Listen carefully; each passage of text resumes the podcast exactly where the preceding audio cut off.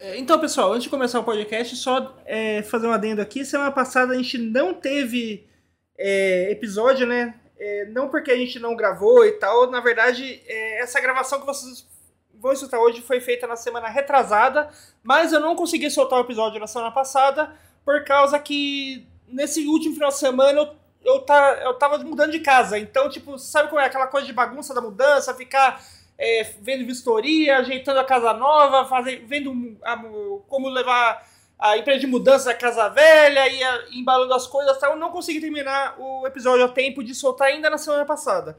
Então vai ter algumas coisas aí que vai parecer meio tipo fora de lugar. Tipo, a gente fala aí que é, o Santos é, tinha chances de não se classificar para o mata-mata do Paulistão, que acabou acontecendo, né?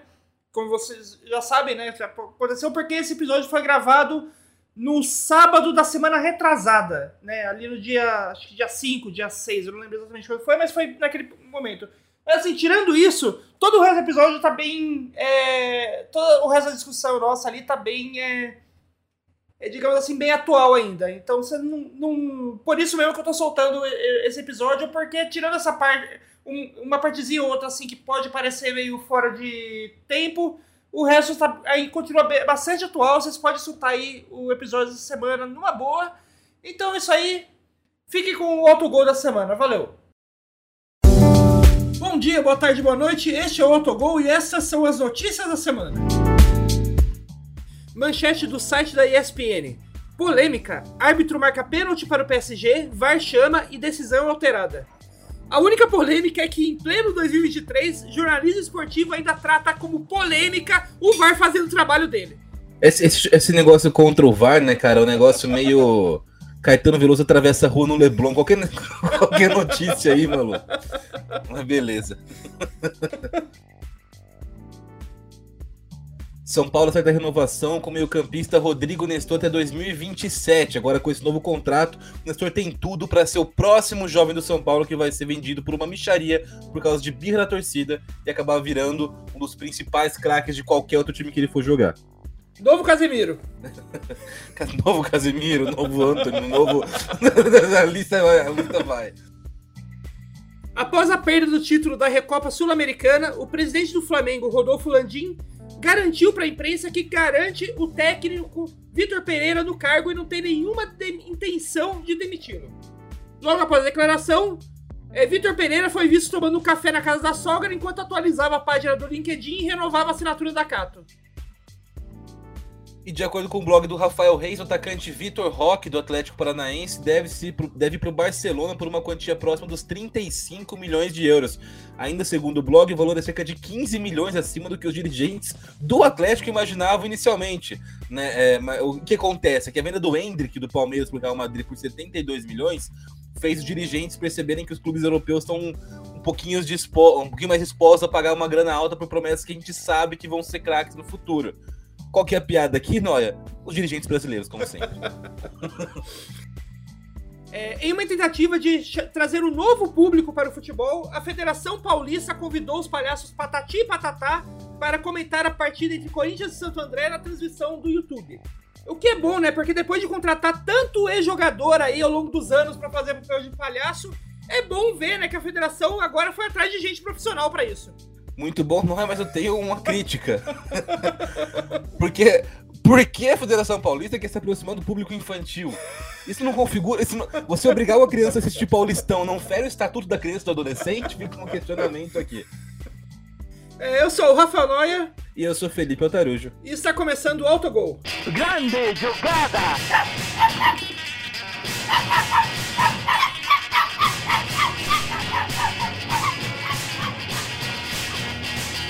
Autogol! Começou! Fala galera, mais um autogol aí. E aí, Taruja, como é que você tá? Ah, cara, caminhando, né? Agora chega essa aquela, aquela fase do ano pós-carnaval em que realmente é inevitável o começo do ano, que a gente tá adiando desde o 1 de janeiro. Agora não tem mais o que fazer, você precisa dar um jeito na sua vida, e eu não tô conseguindo dar um jeito na minha vida, mas é, fora isso, tudo bem. E você? Ah, não, agora eu tô naquele. É, é, naquele nível de, de, que, tipo, carnaval já passou, vamos começar o ano. Ah, não, mas Natal tá quase aí já. Vamos segurar as pontas, porque não adianta ficar, ficar acelerando as coisas com o Natal quase aí. Daí, daqui a pouco vem Natal, Ano Novo, acabou o ano de novo. É, sim. Sim, tem, é, tem, tem, que, tem que né, ter bom senso, né? É. E, né, como a gente aqui no Autogol, a gente é um, um podcast de bom senso, é, a gente vai ignorar é, essa fase final de, de classificação do Paulista, que não vale de absolutamente nada. Ah, é, é não, mas ó, vale, vale uma coisa, não Existe a chance do Santos ficar fora do mata-mata do Campeonato Paulista pelo terceiro Paulistão seguido o que mostra, é, a, a, gente acaba falando pouco né, do, do, da fase do Santos, a gente fala muito sobre o São Paulo, porque nós somos São Paulinos, e o São Paulo tem uma, tá, vive uma draga administrativa que reflete muito no resultado em campo, do, do desempenho da equipe nos, nos, campeonatos, e o Santos está numa situação tão muito parecida, se não até pior que a do São Paulo nos últimos anos. Né, e pode caminhar para o terceiro Paulistão seguido longe do mata-mata. Bizarro é como já falou o, o grande filósofo, né? Que tipo é o a, os impérios não caem por conta de invasões externas, os impérios caem por conta de problemas internos. É, quem, quem falou isso foi o grande filósofo Barão Zemo no filme do o Capitão América Guerra Civil. Maravilha. Mas ele tá certo. Tipo, todo, se você for ver todos os grandes impérios mundiais, eles ruem por conta de problemas de política interna. E todos os grandes clubes de futebol mundial que eram grandes e deixaram de ser grandes ruíram por conta de política interna. Não foi porque tá perder, não foi porque perderam torcedores, porque perderam é, visibilidade, foi por conta de problemas internos. E a gente fala muito do São Paulo porque o, o, o São Paulo tá caminhando para isso porque a gente é torcedor do São Paulo e tal, mas o Santos já tá numa fase avançada disso, né? Dessa Sim. Dessa corrosão sim. interna. Complicado, só, só queria fazer um adendo pra gente fechar o Paulistão para um podcast mesmo. Você falou sobre o, o Barão Zemo. e não, é, você viu que não é paulistão, né? Foda-se. Mas é o que você falou. Você falou sobre. Pra, eu gosto muito do filme do Guerra Civil. Muita gente que não gostou, né, quando, quando saiu o filme. Pra, mas eu gosto bastante do filme por conta do Daniel Bru no papel de, de, de Barão Zemo, que eu acho que até poderia ter tido um pouco mais de destaque. Eu gosto muito, que acho que é a primeira vez na carreira do Daniel Bru que ele não faz um nazista. Ele, ele é sempre um soldado nazista, cara. Sai dos inglórios em Apesar que ele não, apesar que ele não, de Varsóvia. É, é, apesar que ele não que ele não que ele não faz o nazista na prática, porque na teoria o Barão Zemo é aliado do Caveira Vermelha que é nazista, sim, né? Sim, é, sim, é. No filme, no filme. É, é no, no, MC, filme, no, filme... no MCU eles, eles afastaram o Zemo dessa parte nazista, mas sim, ele, ele, é, ele, ele é uma no, no, no MCU ele é, é meio que a vítima, uma vítima do sei lá, da, da, daquele negócio, ele é de Sokovia, né, uma parada uhum. assim. O, o importante é que, que ele faz uma atuação. Ele deve ter já o um uniforme da. uniforme nazista guardado no guarda-roupa. Não porque ele seja nazista, porque ele vira e mexe, o cara tem que fazer. Eu acho que é o único ator que eles lembram que, que, que fala alemão, que não sei o que, porque agora o Christopher Waltz está velho também. É. Então acaba sendo ele sempre o, o soldado nazista jovem, o general. Agora ele tá, já está numa meia idade, tá tá ali com seus 40, já, já é um capitão nazista, um tenente nazista, mas é sempre isso, né? É, e, e assim, dá para entender porque a, a, além dele ser um bom ator e falar alemão, ele tem uma clara clássica de filho da puta que funciona muito bem com o oficial nazista. Sim, ele é muito bom, cara. Eu odeio ele com todos os filmes dele, ele é muito bom. tem que ser um bom ator para fazer isso. Mas é, vamos, vamos agora para a porção, pra porção de real do, do podcast. Eu vou falar um pouco da Premier League, né, que é, ao contrário do Paulistão, tá che... do, do Paulistão que tá chegando na fase que vale, mas que tanto faz, porque os únicos, ultimamente os únicos times que disputam o Paulistão são aqueles que veem que não tem mais chance de título em nenhum outro campeonato no ano, como o São Paulo, né? É. Mas, é... Mas na Premier League a gente tá chegando ali naquela fase final, os últimos dois meses de competição. É, a, a, já estamos aí no segundo turno, né? Da, já passamos aí do, da primeira, da, digamos assim, do primeiro um, um, terço do segundo turno na Premier League, né? E agora já começa a, a vir os papos real de tipo quem que vai ser o campeão. Porque é, é nessas rodadas que começa a aparecer o time que vai, que vai levar o, o título, né? E para surpresa de todo mundo, inclusive deixe que vos fala, que é um torcedor desse time, o Arsenal tá com pinta de que vai ser o campeão desse ano. Nunca imaginei. Pintou campeão. Não sei se você lembra, no ano passado eu falei que alguma coisa que acontecia no seu videogame ia acontecer na vida real. Foi a previsão do ano passado. Eu errei por um ano. Eu falei assim, ah, tipo, um time do FIFA, do, que o, que o Noia joga vai, vai ganhar o título na vida real. Como o Noia joga sempre com o Arsenal na, nos modos carreiras do FIFA, dificultou um pouco a minha previsão. Ele tentou me sabotar. Ele falou: eu vou, eu vou foder esse cara. É, ficou, aí que ele nunca mais parou de jogar com o Arsenal mesmo, pra, só para não, não dar, me dar o prazer de acertar a previsão. Mas o tempo é senhor da razão e, e o meu oráculo está funcionando, está um pouquinho desajustado, só vai acontecer, eu acho, esse ano. Quer dizer, é, é o Arsenal, né? mas, mas pode acontecer. Eu não, não, não, achei que eu diria isso, né? Aí nunca achei que a gente fosse chegar em março falando, cara, não, acho que o Arsenal vai ganhar a Premier League.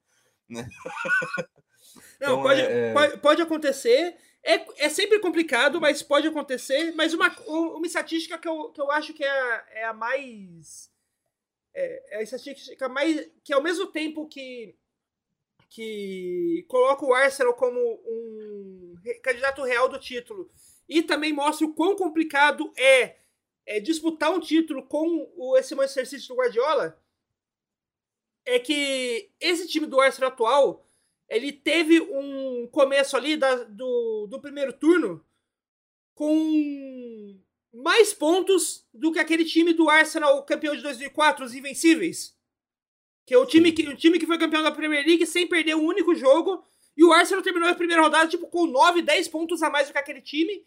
E mesmo assim terminou a primeira rodada pau a pau em ponto com o Manchester City. Hoje são só 5 de diferença, mas já chegou a, a, a essa diferença até em 3, 2 pontos só. O que o Manchester City faz com a Premier League é bizarro. E assim, eu não quero nem entrar no, no mérito de, ah, tá, das acusações e tal, tipo assim. É, mas é, é, bizarro o desempenho que o Manchester City tem ano a ano. Esse time do Guardiola é, tem muito dinheiro, tem muito dinheiro, contrata muito jogador, contrata muito jogador, mas assim, é, é inegável. Outros times também têm muito dinheiro e contratam um monte de jogador. se você for analisar por peso de reforço nos últimos anos, e de novo, não quero entrar no mérito porque as acusações parecem proceder né, na, na Premier League em relação a, a furo de teste de gás do Manchester City. Mas tirando o Haaland, nenhuma era negócio tão extravagante, né? Quem trouxe Lukaku foi o Manchester United, depois o Chelsea. Né? Os caras que, tra que trazem as sensações costumam ser os outros times. Né? O City trouxe caras que não eram tão sensações assim por valores bizarros. Então, tipo assim, o Rodri, o Stones, o Laporte, são ótimos jogadores, Rubem Dias, Wilshire. mas que não, não chega. Ah, o Wilshire, o Grealish. Eu sempre confundo os dois Jacks. Eu sempre confundo os dois Jacks. É. Eles fizeram isso. Aí eu até assustei que o Guardiola faria isso, ele tá, ele tá bem. ele, ele, traz jogadores que, tipo, é, não são aquele cara que. Tipo o Haaland, tipo, né, foi uns anos atrás, sei lá, o Hazard. É, é diferente de Real Madrid, Barcelona, Manchester United, Chelsea, que vão atrás no nome hypado mesmo. Você pega o City, não é o perfil do City. O Guardiola faz um negócio absurdo. Vale lembrar na temporada 2018-2019 que o Manchester City foi campeão o Liverpool fez 97 pontos, Noia. 97 pontos na Premier League. Foram 30 vitórias e apenas uma derrota em 38 jogos. E o Liverpool não foi campeão da, da Premier League, porque o City fez 98. Os, os, os caras levaram o nível da Premier League, é um negócio insano. Então é muito, muito difícil bater o Manchester City. Então o Guardiola não ganhou a primeira temporada dele no City, terminou na terceira colocação. Foi a pior colocação da história da carreira do Guardiola em uma Liga Nacional. Só, só não ganhou de novo depois de 2019, 2020. Aí que foi uma temporada bem mais abaixo do City. Liverpool fez 99 pontos né, para ganhar aquela, aquela Premier League. Não precisava de tanto.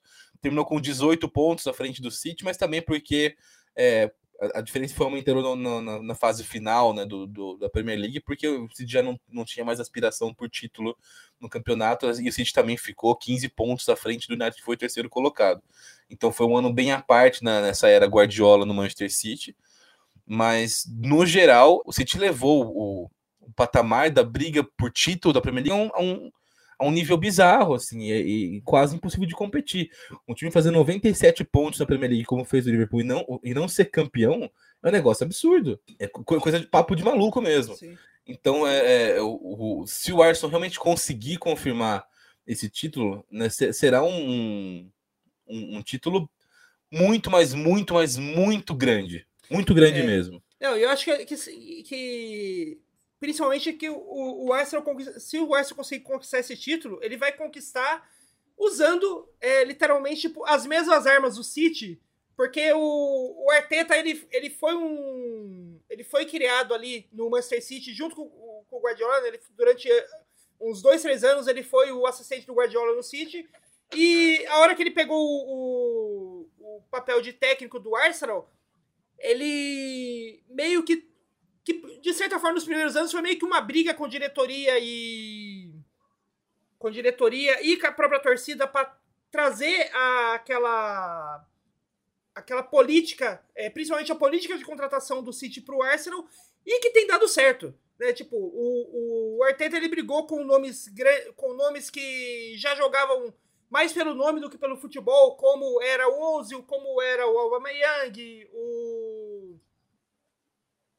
Fugiu o nome do, do atacante francês que saiu é, é, no começo da, dessa temporada.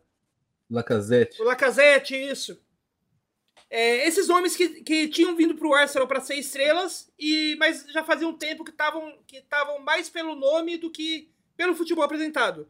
Sim. E ele trouxe a filosofia do City, que era que é, é uma filosofia interessante do City, que é, é a gente paga valores astronômicos absurdos por jogador que, que vai entrar e resolver um problema.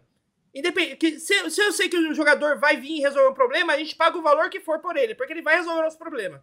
Fora Sim. isso, a gente vai atrás de, de nomes que ainda não estão hypados, porque a gente vai, vai hypar esses nomes. Tipo, quem era o Bernardo, Bernardo Silva antes do Manchester City? Quem era o Kevin De Bruyne? Todos eles eram, eram jogadores que eram. O Bares mesmo, todos eles eram jogadores que estavam em clubes menores, é, eram considerados como, tipo, entre muitas bons aspas, promissores. É, bons promissores, mas em, em casos tipo como, mas... Como De Bruyne, até como, digamos assim, entre muitas aspas, fracassos, porque quando eles passaram por clubes maiores, é, numa, num pedaço da carreira deles, eles não foram tão bem. Né, o De Bruyne, ele foi muito bem no, no Werder Bremen, quando ficou seis meses do Chelsea, que foi um fracasso, e depois, quando foi pro City, desbancou, né? Sim. né? Sim, e, e, isso que você falou não é interessante, porque mostra que talvez exista, óbvio que nada, nada é certo né, na, no futebol, especialmente na Inglaterra, onde é tudo muito mais competitivo. Mas parece que tem um caminho para você seguir. É você fugir dessa contratação de marketing, dessa contratação de hype. Então você pega o, o City que deu certo, ele, ele, ele gasta uma grana alta nos jogadores porque ele tem essa grana, mas são caras que não têm hype. Então é, você falou do Bernardo Silva, né? A gente tem a gente cita outros casos, né? os, os, zagueiros que a gente falou, do Rodri, o Cancelo, tem, tem vários jogadores que você pode falar do, do Manchester City que tem esse perfil de que não, não estavam, não, não foram hype de nenhum lugar antes. O City pagou, uma, pagou caríssimo por alguns deles, sim, mas também aquela filosofia do City de evitar novelas. Não tem novela de contratação no Manchester City. Eles vão lá, contratam e acabou. Tipo assim, então, é, é, como, como que eles fogem dessas novelas? Além né, é, a, além de, de, ter muito dinheiro, justamente indo atrás de alguns nomes que não são tão visados. Então, quando, quando todo mundo está olhando, sei lá, numa janela de transferências pro, pro, pro Lukaku, City está olhando para outras peças, outro, né, jogadores diferentes. Né? E isso, é, isso é, também é um bom trabalho. Mas eu quero mostrar aqui o padrão, que eu falei que talvez tenha um caminho para você seguir, é o Liverpool também fez isso. Então você pega a base do, do, Liverpool, que foi mega campeão nos últimos anos também. O Alisson era o goleiro da Roma, tipo, fez boas temporadas na Roma, mas não era, não tinha, tava nem longe de, de ser um hype, de ser considerado um dos melhores do mundo à época pela, pela opinião pública geral na Europa, né? É, aí você pega o Alexander Arnold, era um jovem da base, super criticado, né, pelo, pela torcida, pela imprensa, porque eles odeiam jovens também. Na Inglaterra. A Inglaterra é, um, é, meio que um. Todo mundo é meio que São Paulino lá, né? Parece. Né? Eles odeiam jovens jogadores, tem, tem, esse, tem esse negócio. O Van Dijk veio do Southampton, o, Matip veio do Schalke, o Robertson veio do Hull City, é. né? Você tinha ali os veteranos, o Henderson e o Milner.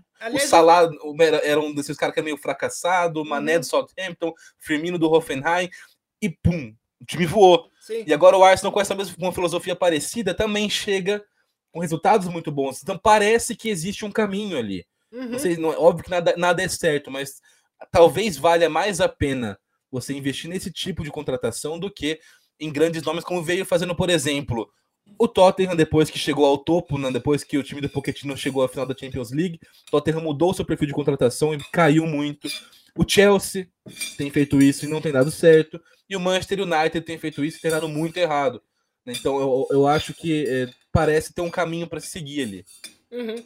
Aliás, você tá, tá falando do, do Van Dijk, acho que o Van Dijk é bem é, essa ideia do, da filosofia né, que o, o, Guardiola implementou no City, porque o Van Dijk, quando ele foi comprado do Southampton, se eu não me engano, foi tipo 70, 72 milhões de euros que pagaram no, no Van Dijk, e a imprensa toda tava falando, tipo, nossa, mas é um absurdo esse preço, é muito caro, não sei o que lá, e porque era tipo, era meio que o, Van, o Southampton não queria vender e era tipo o valor da, da, da, da da multa de rescisória né, do jogador e tal. Sim. E o Klopp é, tinha dado uma declaração na época falando, tipo, é, é um alto valor, é um alto valor. Mas é, eu sei que eu vou colocar esse cara aqui no meu time e ele vai arrumar a minha defesa. E foi o que aconteceu. Ele Sim. colocou o Van Dijk ali, a defesa do Liverpool foi de uma das piores da Inglaterra para uma das melhores da Europa. Para situar o, o, nosso ouvinte aqui, né? Acho que muita gente hoje joga o modo carreira do FIFA. Então você tem aquele tem o, o valor de mercado estimado lá no FIFA, né? Vale tanto, você pode pagar tanto, que é um pouquinho mais, e a multa rescisória é tanto, que é muito maior. Né? E aí o Van Dijk era mais ou menos isso. Então, o valor dele de mercado era estimado em 32 milhões de euros. Né? Estimava-se que por 53 milhões de euros o Liverpool conseguiria fazer essa transferência, mas o Southampton fez bem com o jogo duro. Então o Liverpool foi lá e pagou a multa, 78 milhões de euros, né, por um cara que valia 32. Fala, caralho, os caras estão gastando horrores com o jogador do Southampton. E a, a época foi o zagueiro mais caro, a transferência mais cara de um zagueiro, depois já foi superada de novo.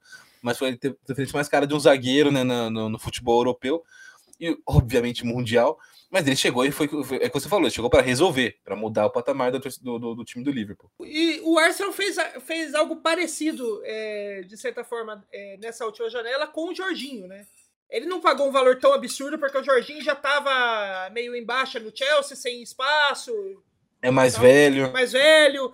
Mas é, é um cara que foi pago um valor maior do que. É, tipo, porque é um tipo de.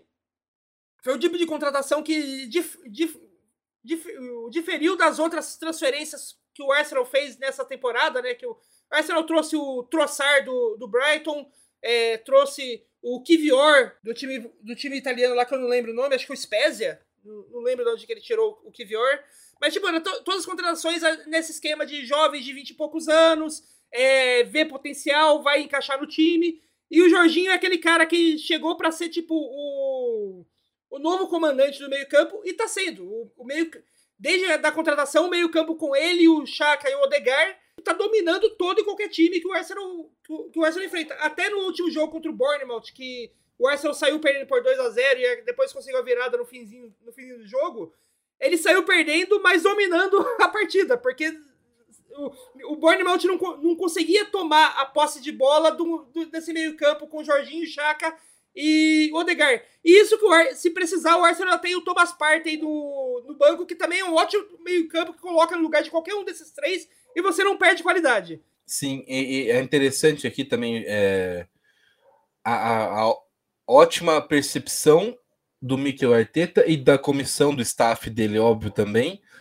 É, a leitura que eles fizeram do Arsenal foi muito correta né, da, da, temporada, porque o Arsenal começou muito bem, superando expectativas, e de repente estava ali no topo, falou, cara, talvez dê para ganhar esse ano no, o título da Premier League, né? E aí começou a entrar meio que numa, numa descendente técnica, física, né? Porque é normal, você oscila ao longo da temporada. Não podemos esquecer que essa descendente come, a, começou a acontecer quando o, o, Gabriel Jesus se machucou e, e, saiu do time, né?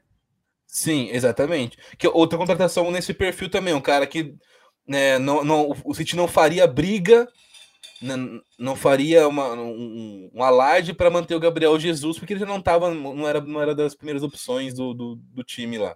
E aí, quando tá nessa descendente, né, pós-lesão do Gabriel Jesus, e, e, eles percebem isso, eles fazem essa, uma contratação que, de novo, eleva o, o, o, jogo coletivo do Arsenal, que é o Jorginho. Então, no pós-Jorginho, o Arsenal mudou muito é, não mudou muito, não, mas assim, é, é, ele conseguiu reverter essa descendente e, está de novo numa crescente, ganhando jogos é, que não, não, deve, não são jogos difíceis, porque o adversário são os mais complicados possíveis né, é, é, na, na, Premier League, mas ganhando jogos aqueles que você sai perdendo e pô, tem tudo para ser aquele jogo né, que às vezes você não consegue virar, empata, um tropeço em casa e tal. Tem ganhado esses jogos que a gente fala aqui no, Brasil, a gente chama de jogos de campeão são vitórias de campeão que o Arsenal tem tido. Então, aquela contra o Aston Villa, né? Depois aquele joguinho dramático contra o Leicester, aquele 1 x sofrido também.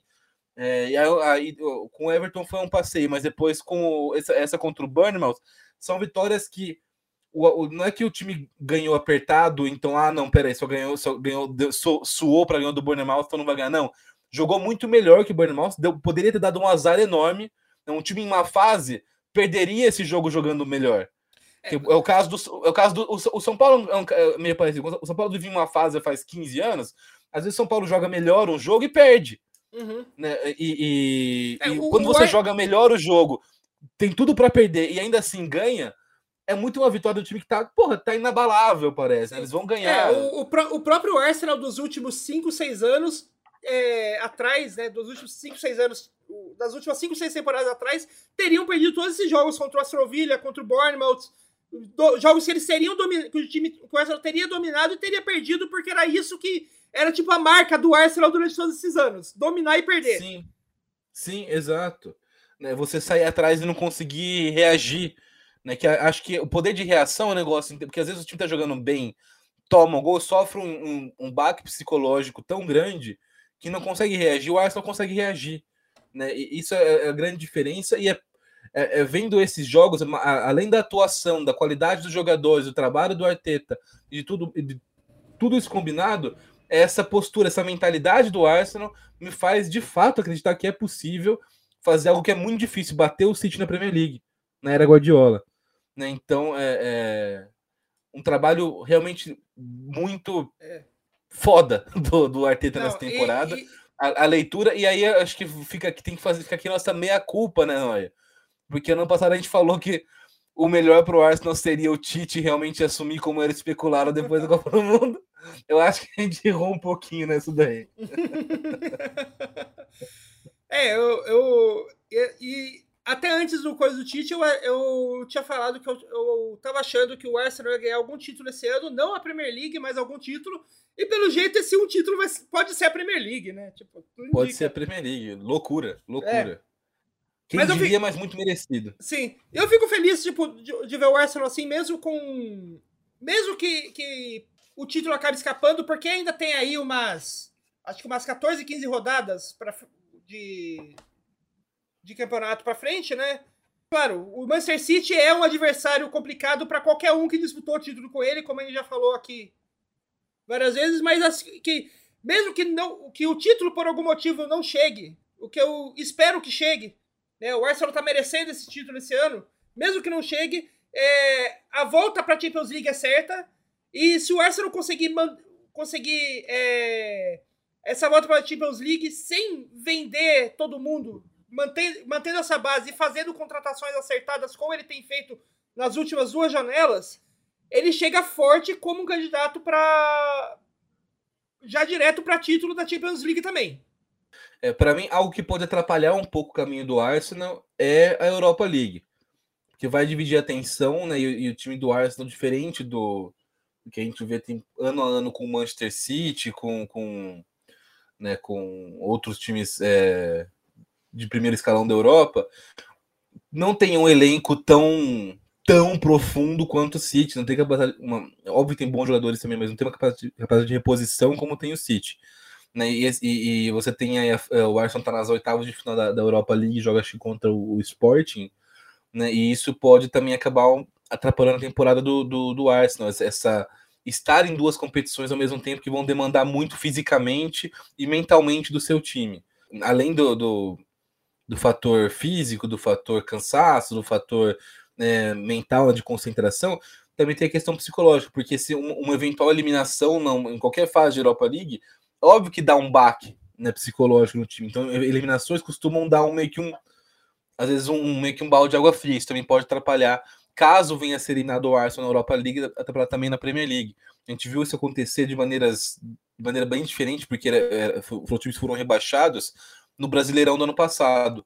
O Atlético Goianiense e o Ceará não eram times para cair da Série A do Brasileirão. Tinham trabalhos consistentes que dava para terminar ali entre décimo, décimo terceiro, tranquilamente, né, ao longo do, do, do ano. Mas apostaram muito na Copa Sul-Americana, foram longe na Copa Sul-Americana, os dois eliminados pelo São Paulo por coincidência, e chegou, depois da eliminação do São Paulo, veio meio que um choque, um choque de realidade para ambos, eles não, hora que, hora que olharam para o Brasileirão de fato, já estavam é, numa situação meio complicada, e não conseguiram recuperar. Então, esse tipo de atenção dividida, quando você não tem uma capacidade de elenco que tem o Manchester City, que tem até o, o próprio Manchester United, o elenco mais diverso, né, do que do até pelos cinco anos contratando igual louco no mercado, o Manchester United é um elenco meio ma, ma, mais amplo, mais profundo. Isso talvez pode atrapalhar um pouco né, esse trabalho do Arteta, mas a, a princípio, tirando isso, eu não vejo hoje, né, além, claro, do mérito do Manchester City, onde que o Arsenal perderia esse título. O Arsenal não vai perder esse título. Se ele não for campeão, é porque o City ganhou o título. Fora isso, para mim já é uma temporada muito, muito vitoriosa do Arsenal, porque conseguiu dar um salto né, de qualidade de, de jogo coletivo de um ano para o outro muito grande. Muito grande mesmo. É, quem também dá um, um, salto de qualidade de um ano para o outro aí, a, talvez é, até maior que o do Arsenal, o Manchester United que entra aí como grande favorito para o título da Europa League, porque, é, ao contrário do Arsenal, ele não tá tão diretamente na disputa do, da Premier League também, né? Ele tá, ele tá ali no bolo, mas é, o Manchester United tá, tá, tá mais distante né, da disputa com o City e o Arsenal, até porque ele demorou um pouquinho, o Ten Hag demorou um pouquinho mais para embalar o para acertar o time do jeito dele. Ele demorou ali umas as primeiras cinco, seis rodadas, ele deu uma patinada até o time acertar. E assim como assim como a gente falou do, Ars, do Arsenal, do Liverpool, do City, né? O United mudou um pouco o perfil de contratação dele também para esse ano, né? Foi, começou. Acho que o primeiro bom bom sinal foi que o do United foi que não só ele contratou o novo, o, definiu um novo técnico, né, com o Eric, trazendo o Eric Ten Hag do Ajax, como deixou claro que o técnico estava escolhendo quem ele queria no time. Né, pra, porque todas as contratações que o United fez foram jogadores que iam ajudar o United a jogar mais como, mais como o Ajax jogava, mais no estilo do Ten Hag. Sim, e vale lembrar também deram autonomia para o que eu confesso tinha alguma insegurança se deixariam o Ten Hag fazer, que é escantear o Cristiano Ronaldo do time. O Cristiano Ronaldo, um dos maiores de todos os tempos, ídolo do Manchester United tava lá, a gente, a gente chegou a falar que, assim como a seleção portuguesa, o Ronaldo tava numa fase que ele mais atrapalhava do que ajudava o time do Manchester United. Então, ó, se ele ficasse ali no banco, não sei o que, seria ok, bacana para estar no banco, mas não era o cara titular do Manchester United mais. É. E, né, e, e, eu falei, pô, será que, os, será que né, nessa disputa de poder entre Ten Hag e Ronaldo, quem vai ter mais força no, no, no, Manchester United. Eu achava que o Ronaldo poderia ter, porque por ser, quem, por ser a figura que ele é, embora achasse que é, quem deveria ter era o Ten Hag, é, felizmente para o United eles ouviram mais o treinador do que o jogador, do que a estrela, o, né, o Asco, o Ronaldo, que, que saiu do, do, do United. Então, é, o, o, muito mérito também do Ten Hag, assim como o Arteta teve no, nesse esse ano no Arsenal, você falou muito bem, Noia é você ter tirado do time algumas peças que não faziam sentido mais, só porque estavam ali só por nome. E a principal delas é o Cristiano Ronaldo, é porque é um baita nome mesmo. Né? É. Então, é você conseguir tirar esses, é, é, esses jogadores que jogam por passado, por histórico, por peso do nome, também é uma vitória muito grande do Ten Hag no, no Manchester United. E que, a hora que ele conseguiu fazer isso e, e colocar o time com as peças que ele queria, da maneira que ele queria, né, com o tempo que ele precisava, a gente vê o resultado aparecendo cada vez mais é, para esse time do Manchester United. É, e, e, assim, né? Quando o Ten Hag foi contratado no pro United, aqui no Autogol eu já cheguei. Eu já cheguei a falar que é, eles, o, se o Ten Hag tivesse é, autonomia para fazer o que ele quisesse mesmo, ele tinha que ele ia acabar esquecendo o Cristiano Ronaldo, porque o melhor trio de ataque que ele tinha era Rashford, Anthony e Jadon Sancho, que é o trio de ataque que está fazendo o United voltar pro, pro topo da voltar ali a brigar pelo topo da Premier League, né? Então, mais uma vez uma análise acertada do autogol aqui para vocês que acompanham a gente. Sim, o, a, o, nosso erro em relação ao Arteta e ao Tite foi um erro muito raro. Claramente acontece no autogol. É. Inimigos do erro. Né? Isso aí. Mas é, acho que o. Mas quem não é inimigo do erro é a. É, é a imprensa inglesa que, ao mesmo tempo que. É, que critica demais algumas coisas, ela também é um pouco emocionada demais, igual a nossa imprensa brasileira, né? Imprensa inglesa. igualzinho, imprensa inglesa e imprensa brasileira pode se dar a mão ali, que é, é a mesma coisa. Que, tipo, é, lembro quando o, até o, o, fim da temporada passada, o Rashford era tido como é, um cara que ninguém sabia o que estava fazendo no United, que era flop, que não tinha nível para jogar no United, blá blá blá. E hoje, agora que o Rashford, agora que o Rashford é tipo o atacante central, o, o atacante homem-gol, né, do, desse trio do, de ataque do United, e tem se mostrado muito bem nessa função, que olha só, foi a, é a função que da onde ele surgiu na base. ele sempre foi um atacante central de homem-gol, de, de pegar de presença de área, só que ele era um atacante de presença de área que não jogava de costas pro gol, ele jogava de frente então, e tinha velocidade. Então, por isso, um monte de técnico do United tentou colocar ele de ponta, mas ele nunca foi ponta, ele sempre foi centroavante. Só que era um centroavante. Só que era um centroavante mais do estilo do Agüero, do Gabriel Jesus, que é o, o cara que joga de frente pro gol e não de costas segurando jogada, né? E. Sim. E muito técnico ainda não sabe trabalhar com esse tipo de, de centroavante, né? E o Ten Hag sabe, porque sempre trabalhou com centroavantes assim no Ajax. E olha só, agora o Rashford, a imprensa inglesa tenta, fica jogando o Rashford como tipo, ó, oh, teríamos o primeiro inglês bola de ouro em não sei quantos, desde o George Best. Não, não, não, não, não. O, o Rashford subiu de produção, ele, ele é muito melhor do que vocês achavam, mas não, ele não é bola de ouro. Nem, nem perto de disputar bola de ouro de 0,80. muito, muito rápido. Muito, escalou muito rápido. Né, ainda sobre o United também, é, é, assim como a gente falou, o Arsenal apostou no, no meio campo, né, para para reerguer o time, para recuperar o rumo, né, a boa fase do clube com o Jorginho.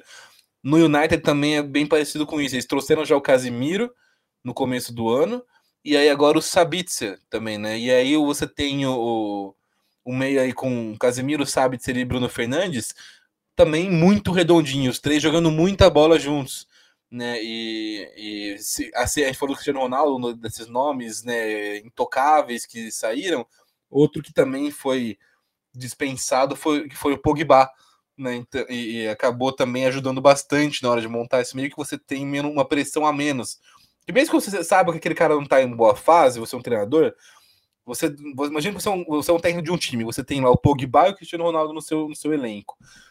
Você sabe que eles não estão em boa fase, então você fala, não vou colocá-los. Só que se você não coloca e o time não, não ganha, vou falar que não ganhou porque você não colocou esses caras, porque ah, eles estão mal, mas eles podem decidir. Né? Então é, é, é, é muito. É, é, uma situação muito delicada, uma linha muito tênue, uhum. porque a, a, na real o problema é com a opinião pública sempre. Né? A imprensa é uma merda sempre. Essa é a lição que a gente tira de tudo isso, porque se colocar os caras e perder, ah, perdeu porque, porque fica insistindo nesses medalhões. E se colocar os caras. É, é, e se não colocar os caras e perder, perdeu porque não colocou os caras. Então, tipo, você sempre vão estar achando alguma coisa para criticar. Então, você não ter esse tipo de peso no elenco dá também um pouco mais de tranquilidade para você montar o seu time. Uhum. Né? Se, você, se você não tem um Pogba ali fazendo uma sombra, mesmo que seja um cara, não, não sei como que é o Pogba no grupo, mas mesmo que ele seja um cara mega tipo de grupo, né, o cara, todo mundo adora ele, a sombra do nome Pogba vai sempre colocar uma pulguinha atrás da orelha na hora de escalar o Sabitzer, de, né, de você apostar num nome mais alternativo que a gente está é. falando, menos, menos hypado. Sim. Então, não ter esses caras lá dá um pouco mais de tranquilidade, é. de paz, o treinador trazer quem ele quer e botar quem ele quer para jogar. É, o Pogba acho que foi um, é um fato um pouco diferente do Cristiano Ronaldo, porque o Cristiano Ronaldo, o futebol dele realmente não combinava nada com, com a abordagem do, do Ten Hag e tal, o futebol dele hoje, né? O Cristiano Ronaldo, de que da primeira passagem no United ia cair como uma luva no, no time do Ten Hag. Mas não era esse Cristiano Ronaldo que estava lá no United ano passado. Né? Mas o... já, já, não era esse Cristiano Ronaldo que estava na Juventus. Já, já, todo mundo sabia que ele não era mais esse Cristiano Ronaldo. Sim. Mas o Pogba, eu acho que o que pesou mais foi a, a, aquela, aquele monte de problema de bastidores que ele entrou. Porque o, o Pogba, eu acho. O Pogba, ao contrário do Cristiano Ronaldo, é um cara que cairia no estilo do Ten Hag. Tipo, o Ten Hag ele conseguiu fazer o Fred ser uma unanimidade para a seleção brasileira. É, ele conseguiria recuperar o Pogba, mas é que o Pogba, como a gente já comentou aqui, o Pogba tinha um monte de problemas é, é, extra-campo lá, principalmente com a família dele, é, chantageando o cara pra não soltar merda na, impre na imprensa e tal. Que acho que é, tipo, é aquela coisa que, por mais que você saiba que dá para recuperar o jogador em campo, às vezes o extra-campo dele, a, a, a, carga é tão pesada que não vale a pena, né? É melhor é melhor deixar ele seguir a vida em outro lugar que, é, que ele vai ter menos pressão. Antes de finalizar, né? Acho que, que a gente fala de pressão, de pressão, né? Três times estão sofrendo com uma pressão aí de resultados abaixo do esperado e acho que os três por, por motivos bem diferentes, né? Que é o Liverpool, Chelsea e o Tottenham.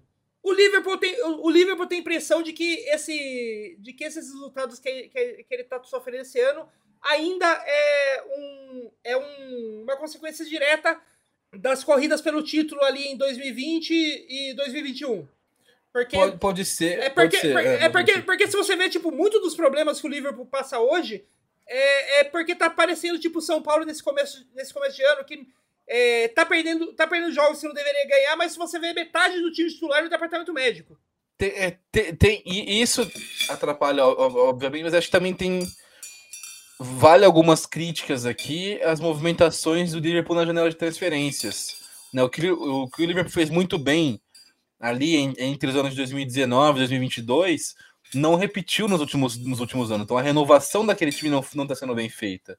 Né, a saída do Mané deixou um buraco no time, não, não se achou ainda substituto é, exato, perfeito para o Mané. Né, o, o Firmino também está no fim de ciclo agora e, e o cara que né, chegou para ser o, a referência ali, que é o Darwin Nunes, não está correspondendo como esperado ainda. Pode ser que ele, que ele, que ele venha jogar melhor. Uhum. Né? Então você tem os, os meio-campistas que o Liverpool investiu, que o Liverpool contratou, né? É, ele está com excesso de jogadores no meio-campo e os que os que estão bem são os mais velhos. Então o Henderson ainda está bem, o, o, até o Milner, quando, quando entra, né, quando tá machucado, entra bem. O, o Thiago Alcântara, mas aqueles caras que chegaram para tentar ser essa, essa renovação, como até, até o caso do próprio Arthur, né, que, que, que foi um negócio de oportunidade do Liverpool que veio da Juventus, é, não, não são nomes que estão levando o patamar do Liverpool, mantendo o nível, né? É, e a gente fala assim, ah, mas os caras que contrataram são ruins? Não, são muito bons. O Diogo Jota é um ótimo jogador. O Luiz Dias é um ótimo jogador. É, o Darwin Nunes é um ótimo jogador. Mas ainda não deu liga. Né? Então, uhum. o Liverpool está nessa fase de, de, de se remontar, né? de, de, de se reorganizar. E é, por conta disso tem essa, tem essa, essa dificuldade de, de fazer esse jogo coletivo emplacar. Né? Então, o, o não sei se o mercado foi, foi o melhor possível, né? Se, se, talvez não fosse o caso de trazer alguns caras mais, é, como, como, a gente falou, né? Que o Arsenal fez e, e o City fazia, trazer uns caras um pouco menos badalados, menos assim, mas, mas que, você, que fosse mais certeiro para aquela posição, né? Perdeu muita da intensidade que tinha o time do Liverpool, óbvio que a questão física também interfere bastante. É, e acaba meio que logicamente eh, afetando o desempenho do time na temporada. É. O fato é que o Liverpool não deve jogar a Champions League no ano que vem, né? já está seis pontos atrás do, do, do Tottenham, que é o quarto colocado. é, mesmo com dois jogos a menos, não é, um, não, é, não é um tipo de jogo que você vê o Liverpool e fala assim, esse time tem consistência né, para para chegar, tipo, ganhar, emplacar, não, não mostrou essa consistência agora na temporada. Né? São sete derrotas já em 24 jogos, coisa que era muito difícil você ver o Liverpool perdendo jogos antigamente, no, no, nos anos recentes. É, então acaba, né, é, eu acho que foi uma temporada abaixo do Liverpool para meio que reorganizar. Não é terra arrasada, né? Então ninguém empresta, todo mundo embora, não, pelo contrário. É para você pegar essas peças agora com calma, trabalhar para que elas comecem a render mais coletivamente, mais juntas, é, como rendiam antes as peças do Liverpool, né? Com aquele trio fenomenal que foi Mané, Firmino e Salah. Né, talvez é, chega na hora do Liverpool ter um novo trio, um quarteto, ou qualquer que seja a composição, mas que com peças que se encaixem. Hoje, o Luiz Dias, o Nunes, o Jota não não não não, tão, não, não deu liga entre eles ainda, né? Uhum. É, eu acho que assim, a, a saída do, do, do Mané, é, o problema foi menos é, falta de peça para falta de peças, né, para assumir o lugar dele e mais azar mesmo com contusões, porque tipo, o quando o Mané saiu, o Liverpool já tinha o substituto dele no time, né? O Luiz Dias já estava pedindo passagem para ser titular e tal. Era o, o cara para entrar no lugar do Mané. O, o, tinha o Diogo Jota também, já jogando muito, que, que podia ser tipo o reserva de luxo, assumir a função do reserva de luxo, né? O, sexto, o digamos o quarto homem do ataque, que até então o Luiz Dias vinha fazendo, né? No, no time. Que quando você precisava de alguém para entrar no jogo no decorrer da partida, é, para mudar o jogo, o Klopp tirava o Luiz Dias ali, coloca, colocava no lugar de qualquer um dos três atacantes titulares e dava super certo. Né? Mudava o jogo ali. Então, tipo, o Liverpool já tinha essas peças. O problema é que o Mané saiu e, sei lá, três rodadas, a, depois de três, quatro rodadas da temporada, os dois se contundiram, né? O Diogo Jota e o Luiz Dias. Com uma contusão que os a, contusão quer deixar os dois praticamente fora da temporada toda. Então, tipo, Fica complicado daí, Sim. né? E, e, depois que a janela já tinha fechado. Tanto que depois, quando a janela de janeiro abriu, o Liverpool foi lá comprar o Gakpo, né? Que foi o até o, o, o vencedor do, do nosso Delta Goals da categoria Rames Rodrigues, né? De, de jogador, de jogador acima do preço. O Liverpool foi lá, trouxe o Gakpo. E o Gakpo já de, começou a dar uma arrumada no, no time, no time ali, porque ele voltou a ter alguém com as características do Mané, ou do Luiz Dias, ou do Diogo Jota, que o, o time tava, tava torto, digamos assim. Você não tinha é, jogadores que, que o, esquema do Klopp sempre dependeu, dependeu de você ter jogadores como o Salah nas duas pontas. Jogadores que são rápidos, que sabem driblar, que sabem finalizar e que têm visão de jogo, né? Que são inteligentes. E Sim. E a hora que o, que o, o Liverpool perdeu o Mané por venda e perdeu, perdeu o Dias e o Jota por contusão, você, só, você não tinha que colocar ali, você, o, o, time ficava todo pendendo para um lado só, para o lado do Salah. E aí fica muito fácil de você conter os, os avanços do time. Sim. É, e também acho que você, um, para fechar essa parte do, do, do Liverpool, acho que é, você, você falou sobre como o Luiz Dias, o Diogo Jota, qualquer, qualquer, eles poderiam entrar no lugar de qualquer um do ataque e o ataque continuar jogando bem. O problema é quando você perdeu duas peças do ataque, né? O Firmino já não era uhum. uma peça 100%, 100 em todos os jogos, estava jogando menos, é, com menos frequência na última temporada, então você perdeu o Mané. Então, quando você tem que colocar. E aí depois você, você acabou perdendo depois também o, o próprio Diogo e o Luiz. Mas você tem o, o, o dois caras tendo que entrar num negócio que tava tão fechadinho, tão redondinho, né? Tão costuradinho. Parece que o Salah Mané nasceram para jogar cada um numa ponta do, do, do, do Liverpool, né? Parece que eles. Uh, todo o Big Bang existiu no, no, no universo, foi criado para que um dia esses dois pudessem jogar juntos na, na, no ataque do Liverpool e fazer o, o, o negócio dar certo do jeito que é, não tinha dado antes. E quando você perde, ficou, ficou só o Salah daquele trio original. Então, é, é. talvez o, o, o, elenco não tivesse pronto para assumir, é, para ter que colocar dois ou três caras de uma vez nesse ataque. E depois, ainda é, quando você perdeu o, o, Luiz Dias, até mais do que o Diogo Jota, porque o Diogo Jota ele, ele é um ele, ele, ele, ele talvez seja o cara mais versátil desses, desses, desses jogadores de ataque do Liverpool, porque ele pode fazer praticamente qualquer uma das três posições ali do ataque do Liverpool, mas ele não é o melhor em nenhuma delas. Tipo assim, ele não é o melhor substituto para o Salah, mas ele é um substituto para o Salah. Ele não é o melhor substituto para o Mané, mas é o substituto para o Mané. Não é o melhor substituto para o Firmino, mas é o substituto para o Firmino. Então, é, ele é, por essa versatilidade também acaba fazendo falta. Mas o Luiz Dias, que tinha essa cadeia de velocidade e finalização, talvez, não, não tanto quanto o Mané, mas também finalização, acabou sendo um desfalque muito importante para a temporada. É, e assim, eu vou fazer mais um, uma, uma, uma previsão aqui de futuro é, de quem que vai ser o próximo. O, o, quem que vai ser o próximo é, cara que vai dividir com o Salah as pontas do Liverpool para voltar o time ao, a, a disputar títulos ali em todas as competições. Não vai ser o Luiz Dias, não vai ser o Diogo Jota, não vai ser o Cody Gakpo. É, vai ser o Liverpool nessa jornada de transferência tirando o Kvaratskhelia do Napoli para fazer Salah, Kvaratskhelia e Darwin Nunes no, no trio de ataque. Boa aposta, interessante. Gostei, gostei dessa, gostei é dessa aposta. o, o Kvaratskhelia, ele tem, eu vejo ele jogando, eu fico pensando, tipo, ele foi feito para jogar no Liverpool, no Liverpool do Klopp. Assim esperamos. Saudade de ver o Liverpool do, o Liverpool do. Era muito gostoso de assistir. Acho que eu gostava mais de ver os jogos do Liverpool do que os jogos do, do Manchester City.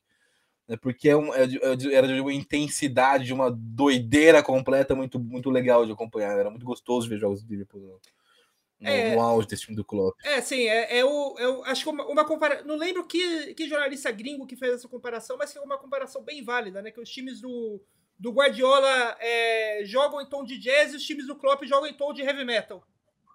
Sim. Verdade. boa, boa comparação. É, e outro, hum. outro, daí pra, outro, os outros dois times que estão aí embaixo, né? Só pra gente finalizar, o Tottenham e o Chelsea. Acho que o. É, são dois times que estão passando aí por um, um, período conturbado já desde o do começo da, da temporada, né? É, o Tottenham Sim. com problemas com é, contratações, é que o Tottenham fez uma janela de transferência muito boa em janeiro do ano passado, né, a janela de, janela de meio de temporada no, da temporada passada, mas é, meio que, que assumiu que aquilo lá já estava bom e não, e não melhorou o time para a temporada e agora está meio que colhendo os frutos disso, né? É, o Tottenham já, já há alguns anos ele meio que corre atrás do meio, no, na metade da temporada depois acha que tá tudo bem e esquece que os outros times melhoram, sobem o patamar de seus elencos no, em julho, né? E o Tottenham faz isso só em janeiro. Ma, ma, mais do que isso, é muito o perfil do Antônio Conte fazer isso. Tem um ano bom, consegue bons resultados e estaciona. É, ao longo da carreira do Conte, você vê muito isso. Ele, ele consegue um resultado bacana, legal, tipo um título, um desempenho acima do esperado no, no primeiro ano, ok, tá ótimo e aí faz uma janela sempre fraca e o time evolui muito pouco de uma temporada para outra, né? E acaba sendo um, um, problema recorrente ao longo da carreira do Conte. So, sobre Chelsea e Tottenham, eu não vou nem me alongar muito, acho que são dois times que a gente esperava muito é. pouco e realmente estão entregando muito pouco. Sim, é, o, o, Chelsea, o Chelsea principalmente é, já não dava para esperar muito dessa temporada, porque tro, aquela coisa de troca de técnico, troca de, de dono, né? É, o Chelsea, durante um, uns bons meses, não sabia nem se, a, se a Federação Inglesa ia liberar é, ele para fazer contratações e vender jogadores, porque por causa da que não foi uma, a venda, a troca de do Chelsea não foi aquela venda é como está acontecendo no Manchester United hoje, que é porque os donos atuais simplesmente querem passar para querem sair do ramo Passa e passar outra passar o ponto, né? A troca do, de dono do Chelsea foi porque o, o antigo dono, né? O, o russo, que eu fui, que, esqueci, que fugiu o nome agora, o. Abramovich, Isso, Roman Abramovich. O Roman Abramovich, é, ele tinha ligações com o Putin, né? Com, com o Putin e o partido do Putin lá na Rússia. É, durante 20 anos, né, enquanto o Putin estava só invadindo Síria, invadindo os países lá do, do Oriente Médio, era tudo ok, mas a hora que ele invadiu a Ucrânia, isso virou, tipo, ter, ter ligação com o Putin virou o, o, o pior pecado possível e a Federação Inglesa meio que obrigou o Abramovich a vender o time, né? Porque tudo, porque tudo bem você ter, você ter ligações com um ditador, com um ditador que promove guerras fora da Europa. A hora que ele chega na Europa, aí não pode mais. Tá barrado. é. Na, nada a acrescentar, não. É, você falou tudo e eu já não esperava nada desses times. É isso aí e o que a gente não espera nada, além do Chelsea e do Tottenham e do Paulistão, é das não, nossas. Não, não, para de, para de falar, você fala mal do autogol. Toda vez você vai. No final você dá uma depreciada no autogol. Não. Você sempre termina, o que você não esperava nada também, o que, é, o que é uma bosta também, o que é um lixo também. Todo final, todo programa acaba assim. Não, mas dessa vez eu juro que eu não ia falar do autogol em, em é, específico. É, eu, eu, eu, é autogol geral. Depois, eu... eu ia falar das nossas good dicks. Ah, então tudo bem. Nesse caso, realmente, né? se você espera alguma. Se você, se você tá ouvindo o programa inteiro porque você quer chegar nas good dicks, vai se tratar.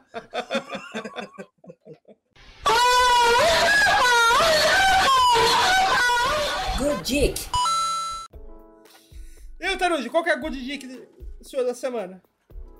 Cara, é, a gente assistiu o filme After Sun aqui em casa e é um filme bem bem pesado, muito, muito bonito. Muito bonito. É, é, também é, assim, é difícil você falar sobre o que, que é, porque, tipo, é basicamente um, um, uma viagem que um pai faz com a filha dele, assim, é meio que o estilo.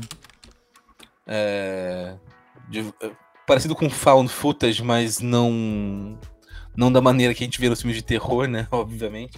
Uhum. É um uhum. filme de drama, assim, é um filme muito, muito bonito, muito bem montado e que, é, e que é uma história muito profunda, muito pesada que deixa aquele vazio, né, né de, tentando interpretar o que aconteceu e tentando entender algo de tudo. Acho, acho que é um filme muito, muito bom mesmo. Não, é, não sabia nada também sobre o filme quando eu fui assistir e foi uma surpresa muito, muito legal. É, mas assim, se tiver um momento bom, é bom não, a gente nunca, a gente nunca tá, mas um momento ok psicologicamente, porque é pesado. É um filme, é um filme que, pelo menos para mim, me tocou, tocou muito profundamente.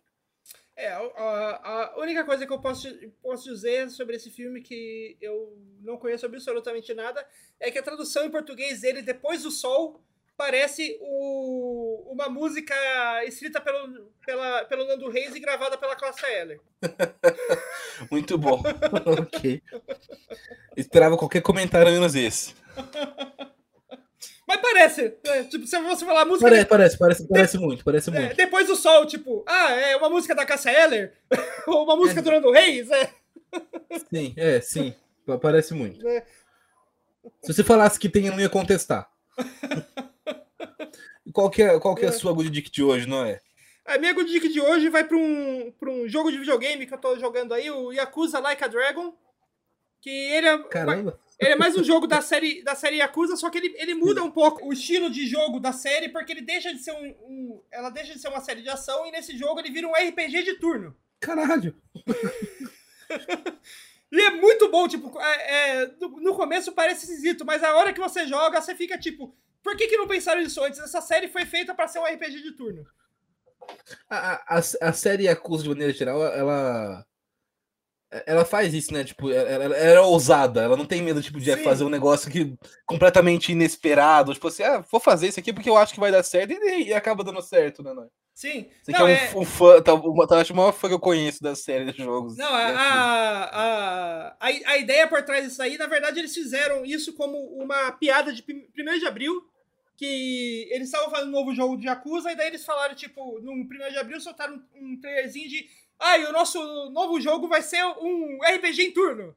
Daí soltaram um trailer de como ia ficar, tipo, Yakuza em RPG em turno e tal. Achando, tipo, ah, a galera vai pegar a, a zoeira, né, e tal.